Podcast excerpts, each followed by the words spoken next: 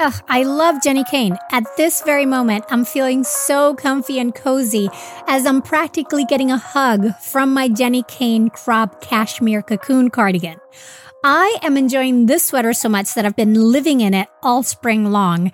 And with Mother's Day just around the corner, this is a feeling you can gift all the well deserving moms, moms to be, and mother figures in your life by giving them the gift of Jenni Kayne.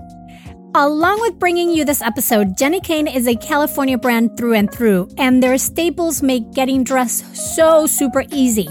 Think minimalist and effortless, but totally refined. Jenni Kayne means luxurious cashmere sweaters, iconic accessories, elevated versions of your everyday basics, plus the most incredible home essentials.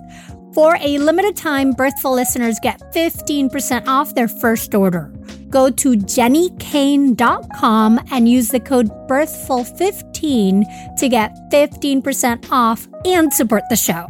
Jenni Kayne is known for their quintessential sweaters, with their cotton collection providing you with the perfect everyday pieces as the days get warmer. But they also have gorgeous sundresses in a variety of silhouettes for any occasion and spectacular sandals to go along with them. Find the perfect Mother's Day gift or curate your new spring go tos at jennikayne.com. Birthful listeners get 15% off your first order when you use the code BIRTHFUL15 at checkout. That's 15% off your first order at J E N N I K A Y N E dot com, promo code BIRTHFUL15. Get yourself and the mothers in your life the gift of Jenni Kayne. Pregnancy and postpartum are some of the most nutritionally demanding times of your life, which makes sense because you're basically acting as your baby's pantry while pregnant or nursing. That's why the quality of your prenatal supplements is so vitally important. Hands down, the one I recommend is needed. So I'm thrilled to say that if you use the code BIRTHFUL at thisisneeded.com, you can get 20% off your first month of needed products. Needed is the number one nutrition brand recommended and used by me and over 4,000 practitioners, from nutritionists to midwives, functional medicine doctors, and OBGYNs. Needed is for anyone trying to conceive, pregnant, postpartum, and really, this is goodness you can use even before and beyond the perinatal years. Along with prenatals, Needed offers premium supplements for every stage, from egg quality support to a lactation support plan, a stress and sleep support plan, and a gut health plan. In fact, I've had clients rave about Needed's pre and probiotic formula, saying how much better it made them feel compared to their usual probiotics. And to me, Needed's hydration support packets, which only have ingredients you can pronounce, are a must in any doula or hospital bag. Also, Needed's prenatal multi is available in capsules and easy to take vanilla powder for those with nausea or pill fatigue head over to thisisneeded.com and use the code BIRTHFUL for 20% off your first month of needed products. That's thisisneeded.com and use the code BIRTHFUL for 20% off your first month of needed products.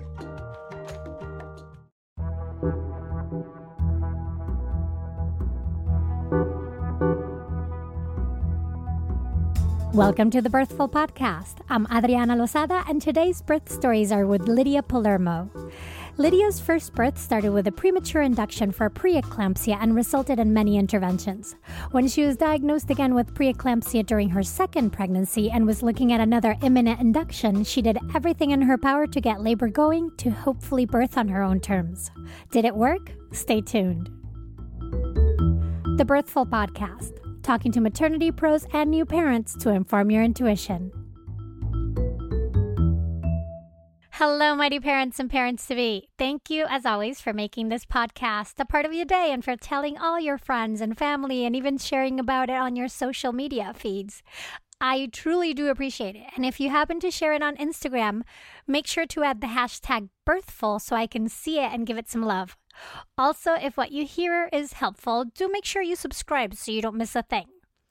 If you think you get a lot out of this podcast and think that it's been a really helpful resource in your pregnancy and postpartum journey, then consider extending your support. One way to do that is by supporting our sponsors, which in this week's case are Third Love and BetterHelp. You can also become an official Birthful patron by joining the Birthful community at patreon.com slash birthful. And as a thank you, you're going to have access to ad-free episodes, including your own private RSS feed, and to the extra content that I create for each episode. And in some cases, this extra audio, this extra content is audio, other times is helpful handouts, sometimes it's both. So, for example, for today's episode, you would get extra audio of my chat with Lydia where we talk more about dealing with super fast births, coping mechanisms that work for her, and why she was never afraid of having her baby on the side of the road. Also, one of the top tier rewards at patreon.com slash birthful includes a coupon code for my Thrive with Your Newborn class. And the difference basically comes out in the wash. So if you're thinking about getting the class, swing by Patreon first to get your code. And that way you'll also have more direct access to me through the Birthful Patreon page. Find out more and join the Birthful community at patreon.com slash birthful. And to find out more about the online postpartum preparation class, go to birthfulcourses.com. All right, so originally Lydia contacted me to share her breastfeeding stories, but it turns out that most of her feeding difficulties were due to true insufficient milk production, which is rare and really hard to deal with if you try all the things to get breastfeeding to work. She did want to make sure that people knew that this was a possibility, so even though we focus mostly on her birth stories, we do venture into some of her breastfeeding journey as well.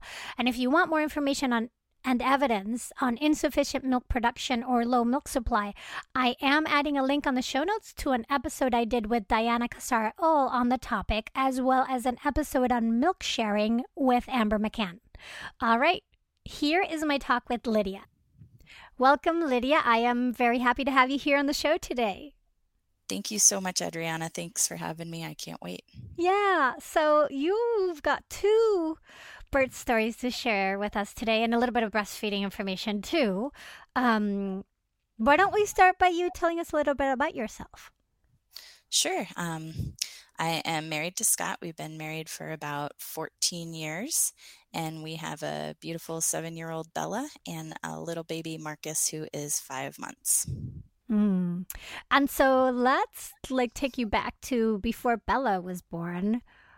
What was you? Where were you at with birth? Like, what did you think? What were your expectations and your wishes?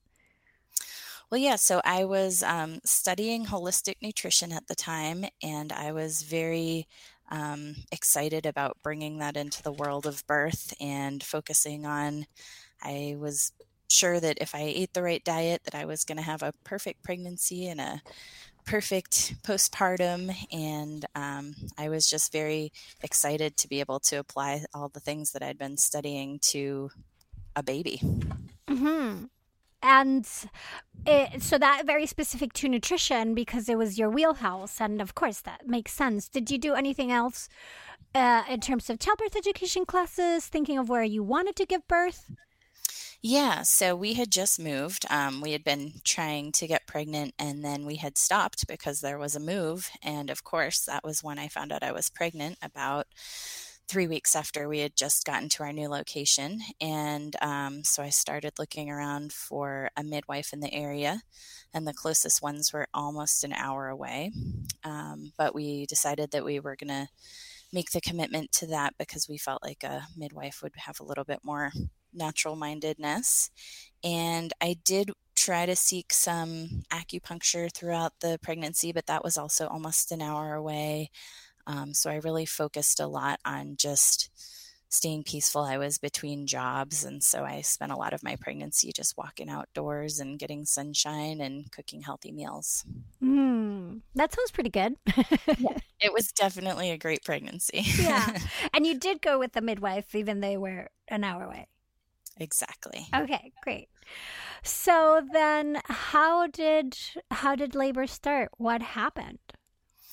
Well, so um, the whole pregnancy had been really smooth. I had had no morning sickness. I felt like everything was just happy, happy. And um, they had been keeping an eye on my blood pressure. That was the one question mark was that it had gone up a couple of times, but it had always come back down into a reasonable range.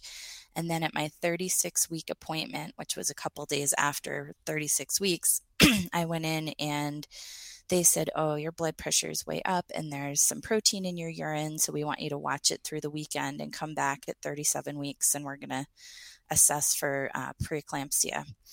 And of course, I had a home blood pressure monitor. So we were watching my blood pressure. And now I'm a nervous wreck about preeclampsia. And so we watched it all night that night and the next morning, and it continued to rise and rise. And so we called the midwife again the next day and said, Hey, do you think we need to come in? And they said, Yeah, come in. We'll check you again. And the increase between the day before and that day in terms of protein and blood pressure was enough that they said, We need to we need to get this going. We need to induce right now. Hmm. And did you have any um, any like side pain, any of the other headaches, any of the other things that are sign of uh, preeclampsia? Well, at that point, I really hadn't slept since the day before, so I remember having kind of a mild headache, but I wasn't. I don't think it was anything major. I was just pretty much freaking out at that point because I was so sure we were going to 40 weeks and 41 weeks and to me the whole idea of having that baby sooner was was really shocking. Well, yeah, and it's a lot. Uh, those 3 weeks are a big difference, especially when it's not even in your radar.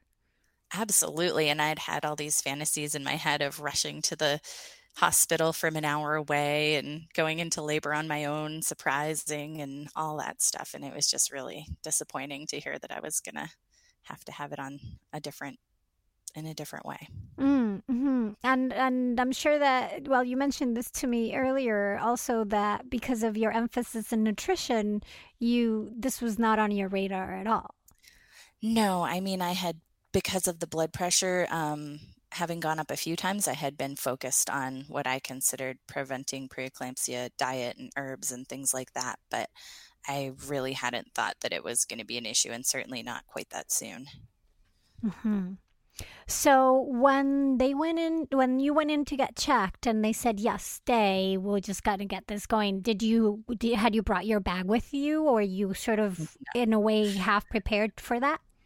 No, not at all. I was sure that they were going to tell me that they were going to give me some medication that would reduce my blood pressure and send me home. So I didn't take a thing. I just was expecting that at the very least we'd wait until 37 weeks, which wasn't for another four days at that point. And so, nope, I was completely unprepared. Mm. okay, so what did you do to try to figure this out?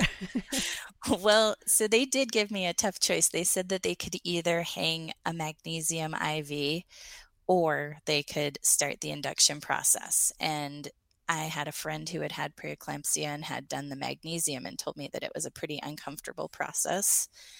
And um, they told me that based on the size that they were estimating the baby, that she would probably be okay and it wouldn't be a big deal to have her this, you know, a couple of days earlier instead of waiting for 37 weeks. And so we kind of just talked about it for a few minutes and said, okay, let's go. I guess we're having a baby. mm-hmm. So, how did that induction start and how did it go? Well, so Friday night they did, um, I forget if it was Cervidil or something like that. They put some um, softeners on my cervix.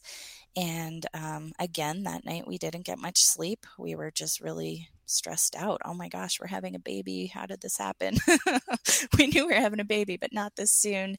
And um, and then Saturday, they had been hoping I would start having contractions on my own because she was pretty low. I think I was already at two centimeters um, when they first checked me. And so they were hoping that maybe things would just kickstart and I wouldn't have to get into Pitocin. But Saturday, nothing. And so they said, let's start a IV of Pitocin. And that had been in my mind like the worst of all evils that I would have to have Pitocin. But, um, and I still feel that way. It was, it was pretty bad. Um, so let's break that down a little bit, just because I know that pitocin, like you said, you were you thought it was the worst of all evils, and and and it, there's a lot of uh, opinions and thoughts with pitocin. So, when it started, did it right away become very intolerable or did it smooth out? What was your experience with it? It was pretty quick. Um, they started it really slowly. Uh, I did have a doula, and she was helpful in terms of talking them into the minimum amount of everything. Um, and so she said, you know, let's just start this really low. Instead of going up by increments of two, let's go up by increments of one. And they did all of that, but I, you know, all the slow process in the world didn't change the fact that once it turned into what I considered active labor, it was just hard and fast and steady and way more overwhelming than what I had felt like might have happened otherwise. Mm-hmm. Did you feel that you were unable to catch your breath, like it was just too much? Yeah, pretty pretty fast too. I mean, to just go from feeling like you're not in labor to suddenly feeling like you're basically being i don't know uh, manually forced into it mm-hmm. and was were you at a, a, level enough that it could be like taken down a little bit more or was it just at sort of the minimum and already that was hitting you hard they did take it down a little bit but um when they would take it down enough to where I felt like I could catch my breath, it seemed like that wasn't enough productivity for what they wanted. Does that make sense? Yeah, and it's a it's one of those things that with what they're looking for is to generate transition like contractions, really strong, long, close together contractions. Um, so that's they like they want to see five contractions, no more than five contractions in in um, I'm sorry, no more than five contractions in 10 minutes.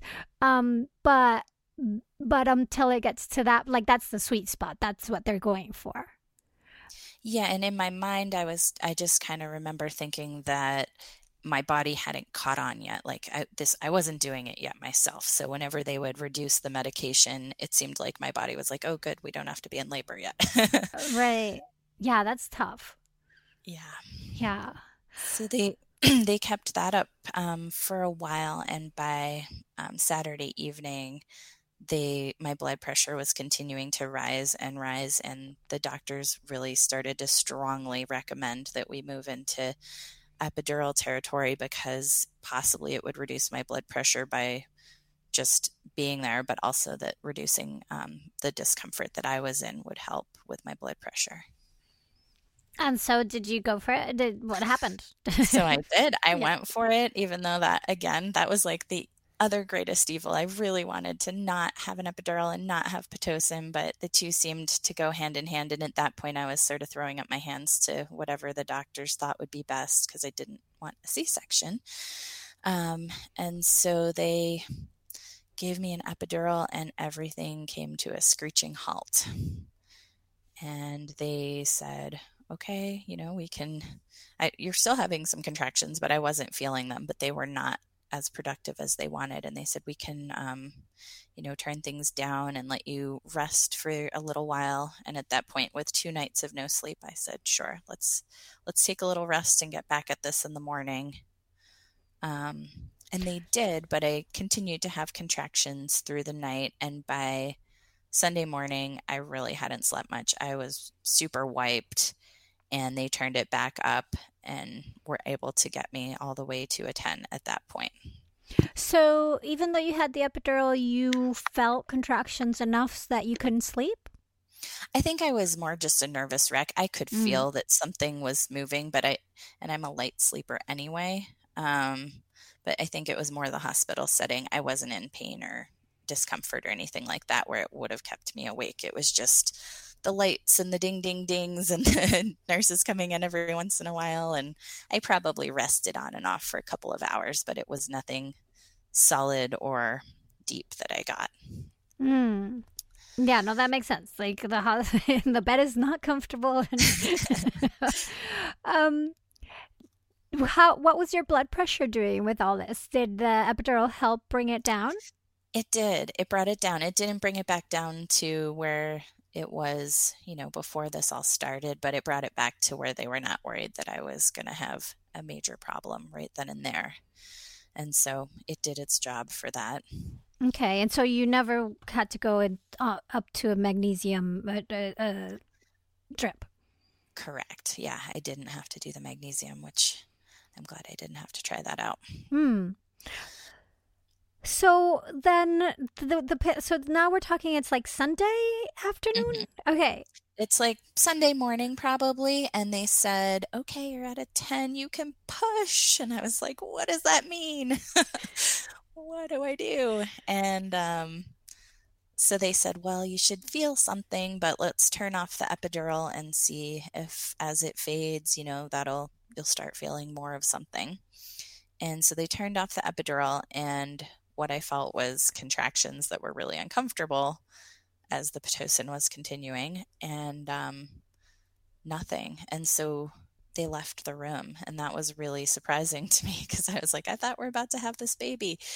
Um, but five hours went by and they said oh, you know we're going to let her labor down. And i kept looking at my husband and my doula and i'm like is this normal?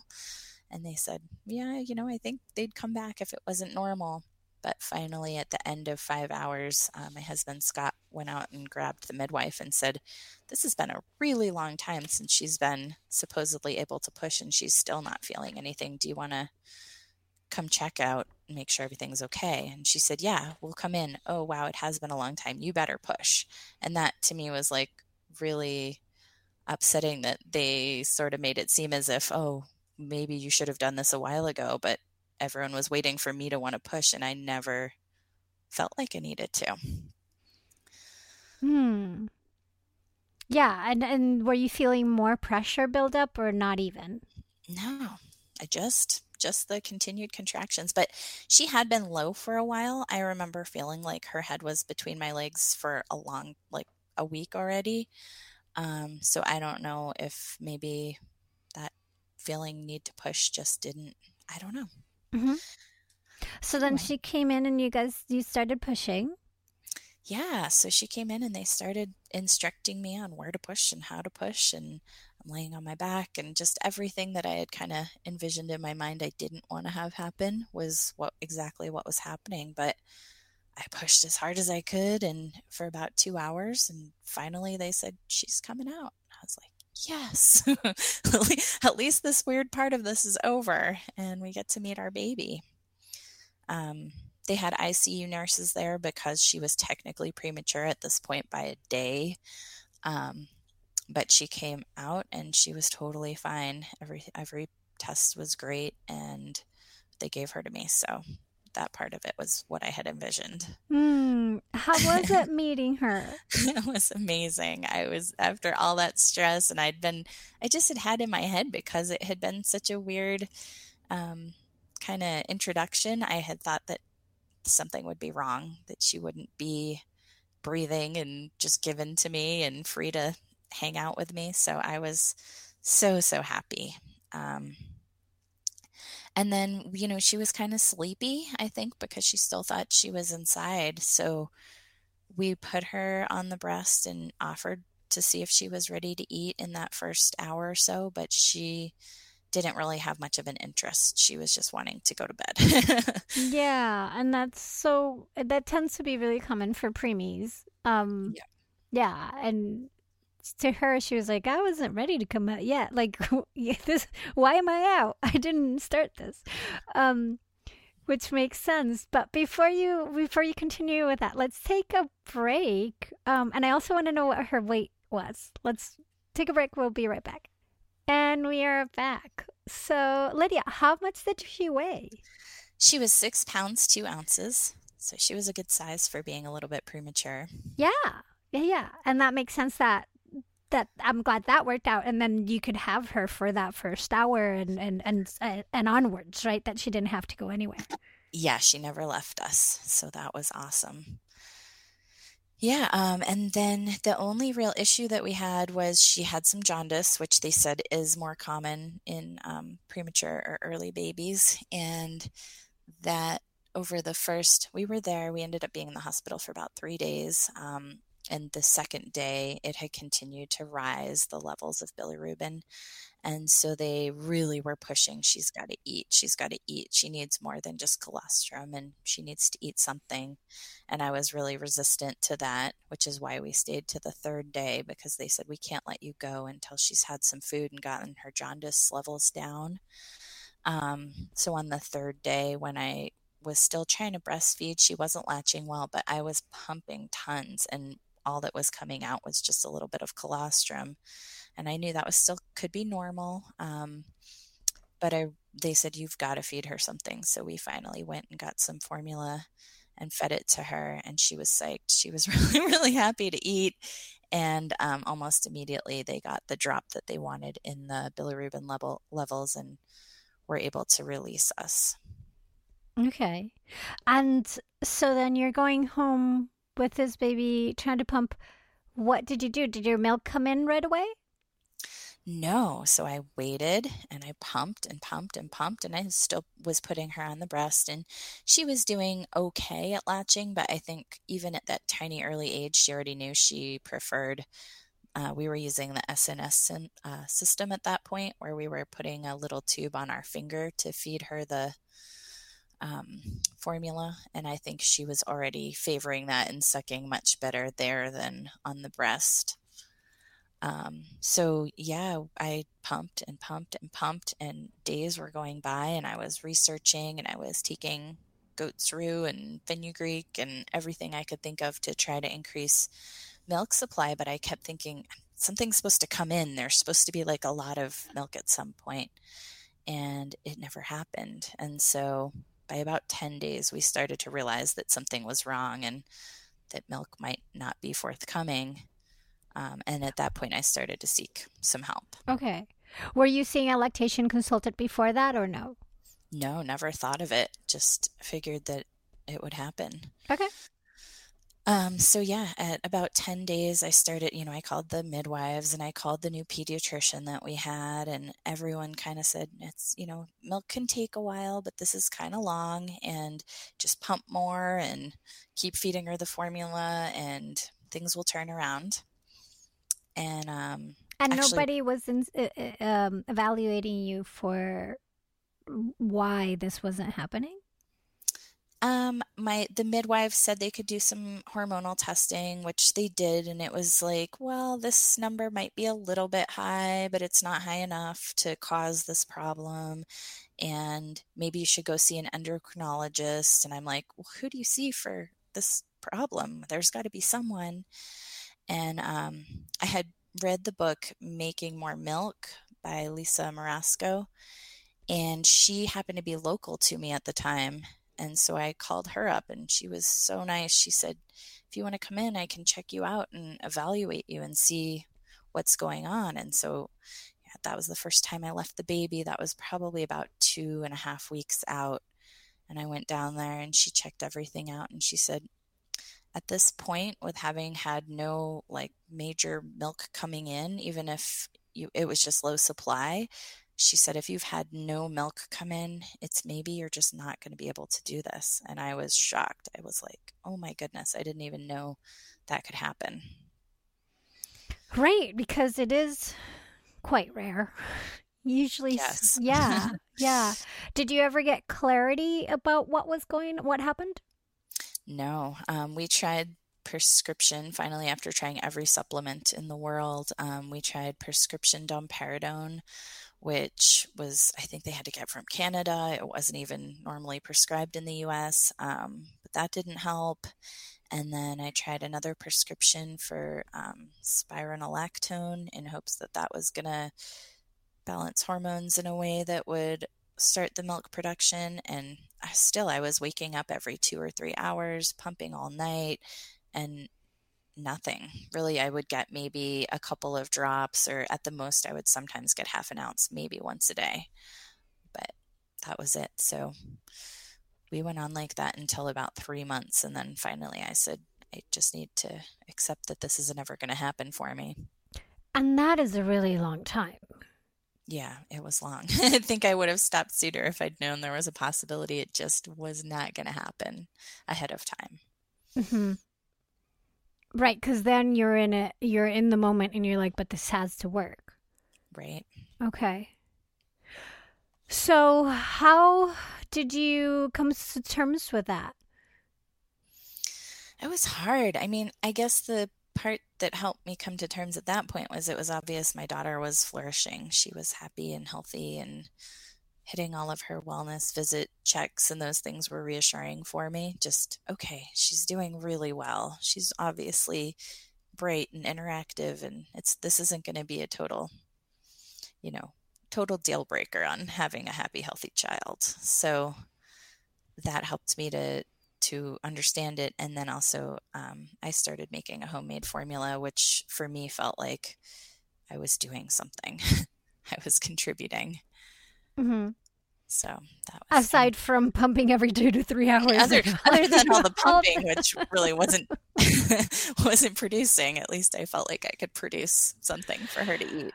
yeah, um, yeah, and that's really hard to even do. Like balance out the nutritional requirements and and stuff of homemade formula. Um, that's one where I'm like, I don't know about this. Um, but I'm sure you did your research and figured out what was right for you and your family, and she was thriving. So, yeah, yeah, yep. And she still she still is. So seven years later, I can say that uh, that even without breastfeeding, you can have a healthy, happy child. Well, and I think that's really important to like underline, highlight, and put exclamation points because your case was very extreme in the sense that you the like no milk was coming. And it wasn't necessary it was a health or uh, an intrinsic situation not necessarily circumstantial. But even for people who circumstances stack up and things don't you know like maybe the prematureness and say they didn't have the problem of, of or, or the situation of not being able to to create milk, but um, but having a premature baby and with the jaundice and um, you know say the pumping is not working and maybe they're going back to work right at two weeks or three weeks or four weeks because some people go back really early and like all those things can add up where you're at a place where or baby has a tongue tie or a lip tie like it, it can be either both of both parts have equal play in it um, mm-hmm. as a partnership. So maybe it's baby having some issues and not being able to latch properly. Your baby's gonna be okay. Mm-hmm. Even if things like, yes, it would be ideal to have a lovely, wonderful, long lasting, smooth breastfeeding relationship. But that doesn't mean that if you don't get that, then you can't bond and have a good feeding relationship with your child and other relation other focused relationships with your child as well. Absolutely. All is not lost. yeah. Yeah, but I can understand that having expectations of doing that that it's a really big adjustment to get to a point where you're like, okay, this is she's going to be fine anyway. We're both going to be fine. Absolutely. Mm. I'm still sorry that you had to go through all that though. Because, well, thank you. Yeah, emotionally, that's hard. Um, let's take another quick break. And when we come back, let's talk about your other birth experience. We'll be right back. Diaper rash. It can be a truly uncomfortable experience for a baby. And so I find that one of the biggest conundrums when diapering is figuring out what diaper cream to use. So many options are thick and goopy, making them hard to apply and hard to wipe off. But I can personally say that this is not the case for Dr. Mom Butt Balm. Dr. Mom Butt Balm is a pediatrician approved skin protectant that is free from dyes, preservatives, and zinc oxide, designed as a breathable formula to help maintain an optimal skin barrier while allowing the healing to occur. This butt balm was developed by a mom who is also a doctor, hence the name Dr. Mom Butt Balm, when she couldn't find any traditional products that worked for her baby's persistent diaper rash and she wasn't about to settle. So she created Dr. Mom Butt Balm to go on smooth and be easy to remove while also being gentle on your baby's delicate skin. With Dr. Mom Butt Balm, you can say goodbye to excessive wiping to clean your little one's already chafed skin. Dr. Mom Butt Balm is so soft and goes on so smooth that you'll only need a small amount instead of having to layer on a thick goop. Plus, it has a lovely minty scent. Learn more about Dr. Mom Butt Balm at drmombuttbalm.com. That's drmombuttbalm.com or look for it at amazon.com.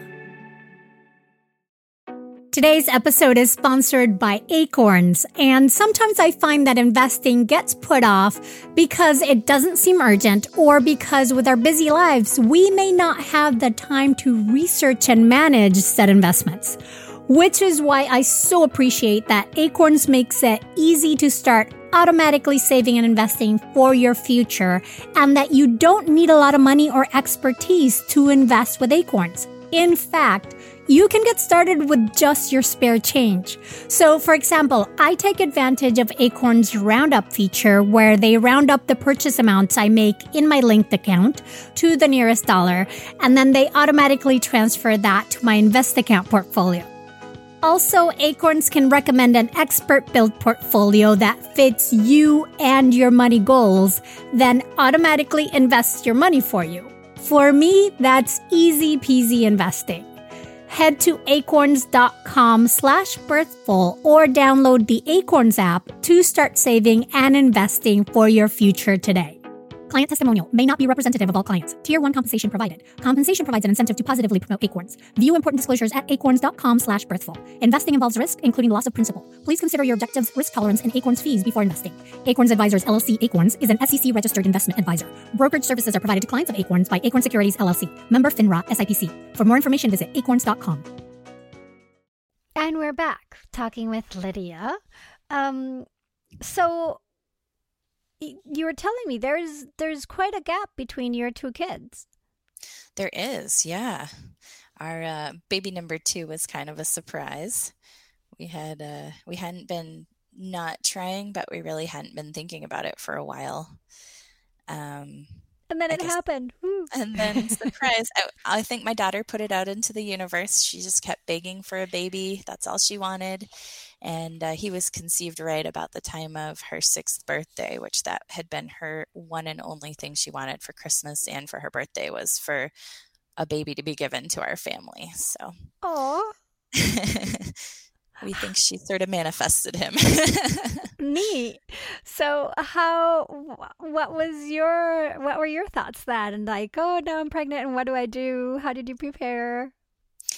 Well, you know, the reason I'd been a little bit ambivalent about a second one was because my first birth had been kind of not what I had dreamed of. And so I my first thought was, "Oh my gosh, I'm going to have to do all this again. I'm going to have to go through the upset of an induction. I'm going to have to have a preeclampsia again, and I'm not going to be able to breastfeed again. Those three things just all came together, and I was like, but wait, I have this beautiful child and I'm going to get another one. So that's awesome. But yeah, the the birth really had kind of been what had been standing in my way of being excited about trying to get pregnant a second time. Mm. And now you um, like the choice was made for you. Exactly. Now I didn't have to think about it. And it's funny, we had just started to give away a little bit of our stuff. Like, okay, we're getting older. This probably we're not going to have any more kids. And I have always heard that that's that's the ticket. If you if you want another baby, give away some of your stuff, and you. I have pregnant. a friend that swears by it. Yeah. yeah. So it, she's it got happened. five kids. oh my goodness, that's so funny. Yeah. So um, I the way I knew it because I hadn't really been thinking about it. And I was only about two days late for my period, which wasn't abnormal for me. Um, but my dog, the whole time that I was pregnant with my daughter, he used to come in and sit in the bathroom in front of me and put his head on my knee. And it was unique just to that pregnancy and never did it any other time. And he came in this day and he put his head on my knee while I was going pee. And I was like, Oh, you haven't done that in a long time. Wait a minute. What are you telling me? And sure enough, he wow, pregnant. How cool is that, right? Oh my goodness. It was pretty funny. Yeah. Your dog told you. so I was impatient and called my husband at work instead of waiting to tell him in person, which he's still a little bit mad about because I actually did that in both pregnancies. But I called him and I was like, Are you sitting down? Close the door. I have to tell you something. And he was totally blown away, even more than I was. Like, oh my gosh, what is happening? We hadn't thought about this in a very long time. But um, he was, of course, excited to have another baby. So we proceeded, even though we were we were a lot more I guess, less naive this time, a lot more worried about the medical side of it and concerned about how the actual birth and postpartum would go. Right. So, so your three, you know, things that were causing anxiety was preeclampsia, induction, and breastfeeding not being able to breastfeed. So, did you do anything to try to figure those ahead of time or was there anything you could do where were your where you were where were you at with that Ooh, that's a lot of W's. I um I did everything I could think of. Um, I would say in the alternative medicine type world to try to reduce the chances of preeclampsia, um, and try to prepare myself to induce naturally should I have to hit that point. So I went to, I found a great acupuncturist. I once again found midwives. We had moved since the previous time. So I found a new set of midwives at my, um, new, in my new doctor network. And I, you know, took every supplement under the sun and just tried to stay as calm and peaceful as I could. I was working full time this time and also obviously parenting, so I wasn't as calm and peaceful this time. And I was also going into it with a higher baseline blood pressure because my blood pressure never went all the way back to where it was before my first pregnancy. Mm. So I was a little closer to that cutoff where they worry. Um, but I found the acupuncture made a huge difference. I would start to see my blood pressure rise towards the end of the week, and then I would go see my acupuncturist, and she would bring it back down pretty easily um, which was awesome. And I did a lot of essential oils. I worked with a homeopath. I mean, I really tried to think of every possible area that I could cover to try to help with those things. Mm-hmm. And and nutrition, of course, still. Cool. So what happened? So uh, everything was kind of just borderline. Like I, my blood pressure crept up just a little bit each time, but wasn't getting up into the area of concern. And when I hit my 36 week appointment, I was terrified going in that it was going to be like it had been with Bella. Just in my head, that was like the turning point. And so I went in and my blood pressure was good. And the midwife said, See you next week. And I was so happy. And I went out of there, and the next morning I woke up with a horrible headache. I mean, really bad. And I called the midwife, and she said, Check your blood pressure, take magnesium, see what happens. And I took the magnesium, and it didn't help. I took a Tylenol, I think, and that didn't help. And I called her back and said, My blood pressure is still kind of high. I don't know if it's the pain, but this head- headache really hurts. And so she had me come in, and she said, you have preeclampsia. We're diagnosing you officially, but you can wait until 37 weeks as long as your blood pressure doesn't go above X, Y, and Z. I can't remember what the exact reading was, but. How many days before you were 37? So this was, I had gone in on 36 weeks exactly. And then the next day was when the headache came. So I was 36 and one at that point. And she okay. said, 37 were inducing. And I was like, oh, just like the dirt clouds rolled in. Like it's all exactly the same as the last time. Um, I had had some bleeding early on in the pregnancy at like 14 weeks. And I remember my uh, midwife made a comment that went at the end of the bleeding, like, okay, you made it through the scare, but that can indicate um, issues later on with blood pressure and things like that. And I was like, what? How do how are those two related? I couldn't even fathom that, but it sort of felt like an omen that, mm. that, things might not be perfect. Um, but anyway, yeah. So I now had six days until I was going to be medically induced again, just like I had with Bella. And so I hit hit the gas on all natural induction options that I could think of, or things to even ease labor or just anything. I was eating dates and putting evening primrose oil on my cervix and rolling around on my balance ball and went to get an induction massage on Saturday, um, which actually resulted, it was kind of cool. I, it resulted in on Sunday, I woke up with painless contractions, but I could feel very strongly that they were not the same as the Braxton Hicks that I had had before. And it felt like they were moving the baby, like moving him into position. Hmm. And so that went on all day Sunday. And then Monday, I woke up with nothing. And I went to the midwife for my final check, knowing I was coming back the next day for induction. And she swept my membranes. And I was like, is this going to work? Is this going to put me into labor? And she said, I don't know. I have people at 41 weeks coming in begging for me to sweep their membranes and it doesn't put them into labor. So, I mean, every time. It's sometimes it works, sometimes but but you can't I can't tell you that you're going to go into labor at 37 weeks with this. And I was like, I just I really really hope that this can work. and I went in for a final acupuncture appointment and said, "Can you get this baby out of me?" And she said, "I'm going to do my best. I'm going to put all the energy we have. And I just said to the universe and to my baby, I said, I want a redemption birth. I want a birth on my terms. I want this baby to be coming out. I want I want labor. I want to experience what I thought was going to happen the first time. And I said to the baby, you know, come out, please. We're ready for you. It's going to be a happy place and we really want you here. And I went to bed Monday night just sad that it was kind of all over and my run at trying to get to induce naturally had ended and I wasn't feeling anything. Um, but surprise, I woke up at 12:15 a.m. with what felt like period cramps, and I went in the bathroom and just started, you know, thinking, "Oh my gosh, could this could this happen in time? Am I going to have to go into the hospital for my induction and I'm going to be halfway into my labor. Like, what are the doctors going to do? I was just going through all the ideas in my head of what might happen. Um, so I spent about 15 minutes in the bathroom, just kind of thinking about labor and feeling the contractions getting stronger and picking up.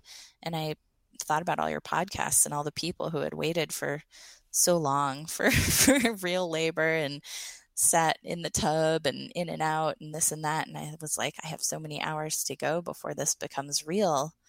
But they're starting to pick up and they're starting to feel really intense. And am I just the biggest wuss in the world? What's happening here? And finally, I went and got my husband after about 15 minutes. And I was like, I'm in labor, I think. And I mean, this seems like it's happening, but I know it can take a couple days. And I don't know. And he got up and got in the shower, kind of like to clear his head. And while he was in the shower, he was like, You're yelling a lot. You're yelling a lot really fast. You're th- th- this isn't four or five minutes. This is like one or two minutes. I, I think we need to go. And I was like, no, Adriana would tell me to wait. no, I'm with your husband. I know. Well, but I just didn't, I couldn't believe it. It had only been like 30 minutes. And so I, uh, I said, fine, all right, let's go to the car because I was starting to kind of get panicky. Things were happening so fast and so intense. And we jumped in the car and called the midwife to tell her we were coming in. And she heard me and she was like, I don't think you can come in. We're 45 minutes away. You need to go to the closest hospital. You can't come here. And I was like, Maybe you have the birth tubs and I, was going to have a water birth. And she was like, Go, go to the hospital. There's going to be no time for the tub. no tub for you. You're not going to be able to fill it. So, yeah, we tra- changed route, changed hospitals, raced to the nearest hospital showed up there and um, I ran from the car to the emergency room and they had a wheelchair and I jumped on that backwards and rode it up to the room and they called they didn't have a doctor available or an OBGYN at least. And so they called one and she was like 20 minutes away and I didn't even get into the bed from the wheelchair. I made it halfway and was like leaned up on the bed and the doctor literally ran in and was pulling on her gloves in time to catch my son. Wow. So I went I woke up at 12:15 at and he was born at 1:46 a.m. Well, it seems like all the things you did that week suddenly worked. they suddenly all came together for a giant cascade of here you go. Oh. It felt like the race to the finish and beating that induction time by just a few hours. Like, oh my gosh, I got the redemption birth I wanted. I got the no pitocin and no epidural and no anything. I actually no, I no heplock, no oh. no admitting papers, no nothing. Absolutely nothing. So that was great. yep. And how was your son? Did you get to like right away snuggle him? How was that? Well, so I had I hadn't had a chance to tell anyone my birth wishes. The first thing that happened when he came out was they went to cut the cord and I was like halfway incoherent and I'm like, "Don't, don't do that. Hold on." I wanted to wait on that and um they they did, luckily. I mean, even though they hadn't that wasn't their usual routine thing and so they um, placed him on my stomach very low because it was short. The cord was a little bit short. And so I held him there for a while. It seemed like maybe 10 minutes or something. And then they said, I think it's all done. Everything that it's going to do, it's white. We're going to cut it now. And I said, okay, go for it. And then they handed him to me. And it was amazing. It was like just felt so different than it had with Bella. I was equally excited to see both of them, but it felt so much better to have it be on my terms, what or what felt like my terms as much as it could be. Mm. And this was a completely also pushing, completely different pushing stage because this was all ejection reflex. Totally. Yeah, I forgot to mention that. Yeah, I did not even think once about pushing. I remember it happening and I probably pushed 3 or 4 times, but it was like um like you've had people describe in past episodes it just my body just pushed him right out i had no control over it i couldn't have stopped it i hear people talk about stopping pushing when they want to there was no option of anything like that hmm. it was just happening yeah yeah yeah and i didn't ask you compared to last uh, the first birth um and did you tear for this one did you tear for the last one the first one I didn't, and the second one I did, um, but just a little bit, and they were able to stitch it up. It was maybe four or five stitches, nothing major. Mm-hmm. Um, and maybe it's because he was coming out so quick, or right. like, and and in the scheme of things, I know we always think like tears, uh, like that could be the worst thing because we think and he, you know, like a wound in our vaginas and our labia. It's like, yeah, I don't want that. And nobody wants that. But in the scheme of things, you don't even feel when it's happening. No, and I had no idea. Like, labor so is so many other sensations that are happening that that's not really that relevant in the moment. Exactly. It was a little bit more uncomfortable afterwards than it had been with Bella, but it wasn't, it was certainly no big deal. Mm-hmm. Um, and how much did he weigh?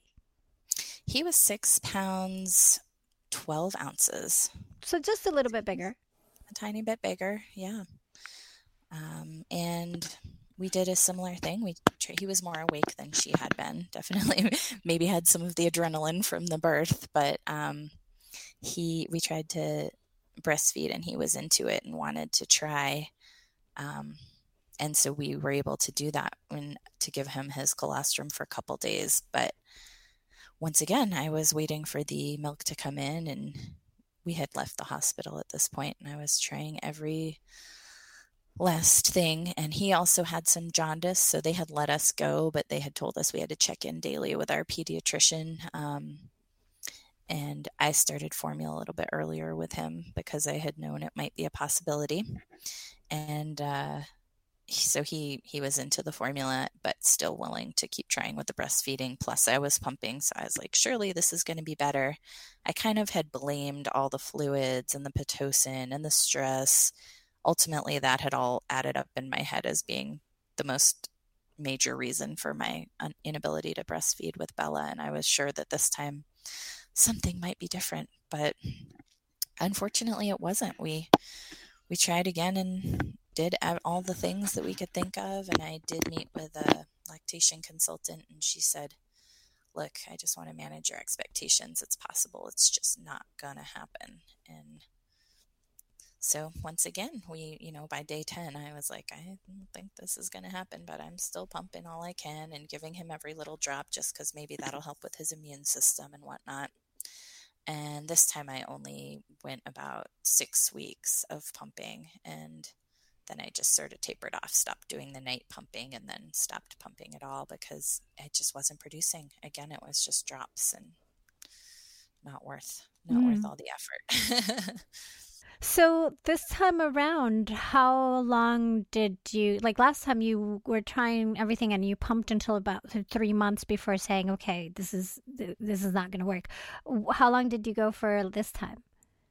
It was only about six weeks before number one i could just see that the even the drops i was getting were decreasing and number two, I was just exhausted. And this time I knew I was going back to work. I didn't want to spend my whole three months that I had off being miserable and not focused on the baby because all I was thinking about was pumping and getting up at night and washing pump parts. And it just wasn't wasn't in the cards, I could tell. So so I stopped around six weeks. I tapered off.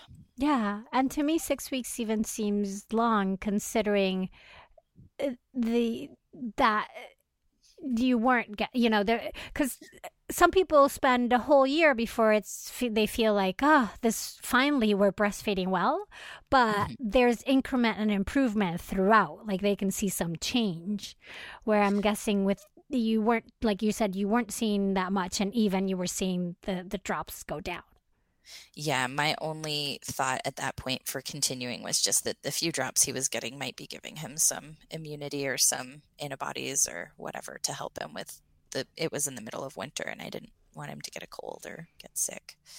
Yeah, for sure. Yeah, yeah, yeah, yeah, yeah. And and we know like there's ample research that says that any amount of breast milk that you get does right have benefits to it. Um, did you ever consider or reach out to milk banks for to getting donated milk? We did, and I kind of forgot that in um, Bella's story. We did. You, we purchased um, milk from a milk bank for about two weeks when she first came home from the hospital, but it was all out of pocket, and it was like two hundred and fifty dollars a week. And then with Marcus, um, they had donor milk at the hospital that had been frozen, but they offered that to us. And so we stayed in the hospital as long as we could so that we could keep feeding him that. Um, and then when they sent us home, we bought donor milk from a, a, milk bank again. And again, we did about two weeks, but it was really expensive. And um, it is not sustainable. no, no, it is quite expensive because of the whole process and all the checks that they do for it, and they do lightly pasteurize it, and the, the yeah. yeah, there's a lot to getting that donor milk for sure. Right, I can appreciate it. Um, so where are you at now that it's been? Because how old is Marcus? He's almost six months. He's five months now so that it's been you know five and some months since you've gone through this whole experience um where are you at now with these challenges and and your identity and all that? I am just so happy that i was able to have that um, different birth experience because number one i truly convinced myself that there was nothing more I could have done in terms of trying to breastfeed. It wasn't because I got induced, it wasn't because of the Pitocin, it wasn't because I got that epidural. And if only I'd said no, maybe I could have breastfed. You know, I've really proved to myself that there was there was no rock unturned. Um, and then I also just really appreciated that I got to to feel that power of having done it on my terms. Mm-hmm. So, no, and I, I am thrilled for you that somehow you were able to like make this rally and make this happen. All things came together so that just before your induction, at you know, 37 weeks no less, because that's that's early for a baby. Um, yeah. that this happened on its own. Mm-hmm. Yeah, very cool. Very cool. Is there something that uh, you wanted to make sure the listeners knew that we hadn't gotten to? No, I think we covered most everything. I just, the reason I most wanted to share this was just to kind of throw my story out there in terms of the breastfeeding to let people know that sometimes it just can't work. And no matter what you do, that's it's okay. and then I'm looking back on it with two very healthy, very happy kids who are thriving. Mm, absolutely. Absolutely. And you know, like any of the interventions, we're happy they're there for when they're needed. Mm-hmm. Because they are sometimes needed. It's the overuse that it's the the problem. but absolutely. Yeah, but we're still super glad that they're there and and proof that you have your two gorgeous children that and, and lots of like there's tons of formula fed babies out in the world exactly. And we do okay. Yeah. Exactly yes. Lydia thank you so very much for sharing your story today. Yeah thank you so much for having me. Mighty Ones, find the in depth show notes for this episode at birthful.com, where you can also learn more about me, the show, send me messages, and more. This episode was produced by me and made possible by you. The title song for this podcast is Vibe Ace by Kevin MacLeod, and the sponsorship song is Air Hockey Saloon by Chris Zabriskie. Find them both at freemusicarchive.org. Oh, and in case you wanted to know, here's what Lydia had for breakfast. I've only had coffee so far this morning. I'm Adriana Lozada. Please join me next week when I'll be talking to another maternity pro to inform your intuition here at the Birthful Podcast. Thanks so very much for listening. This episode is copyright 2019 by Adriana Lozada. Hey, Mighty One. Did you know that if you started listening to one birthful episode per day at the start of your pregnancy, your baby would be about three months old before you got through all of them? That is so much birthful. So to ease us into the summer and to help you catch up on your listening, we're going back to releasing one episode per week instead of two. Now you know.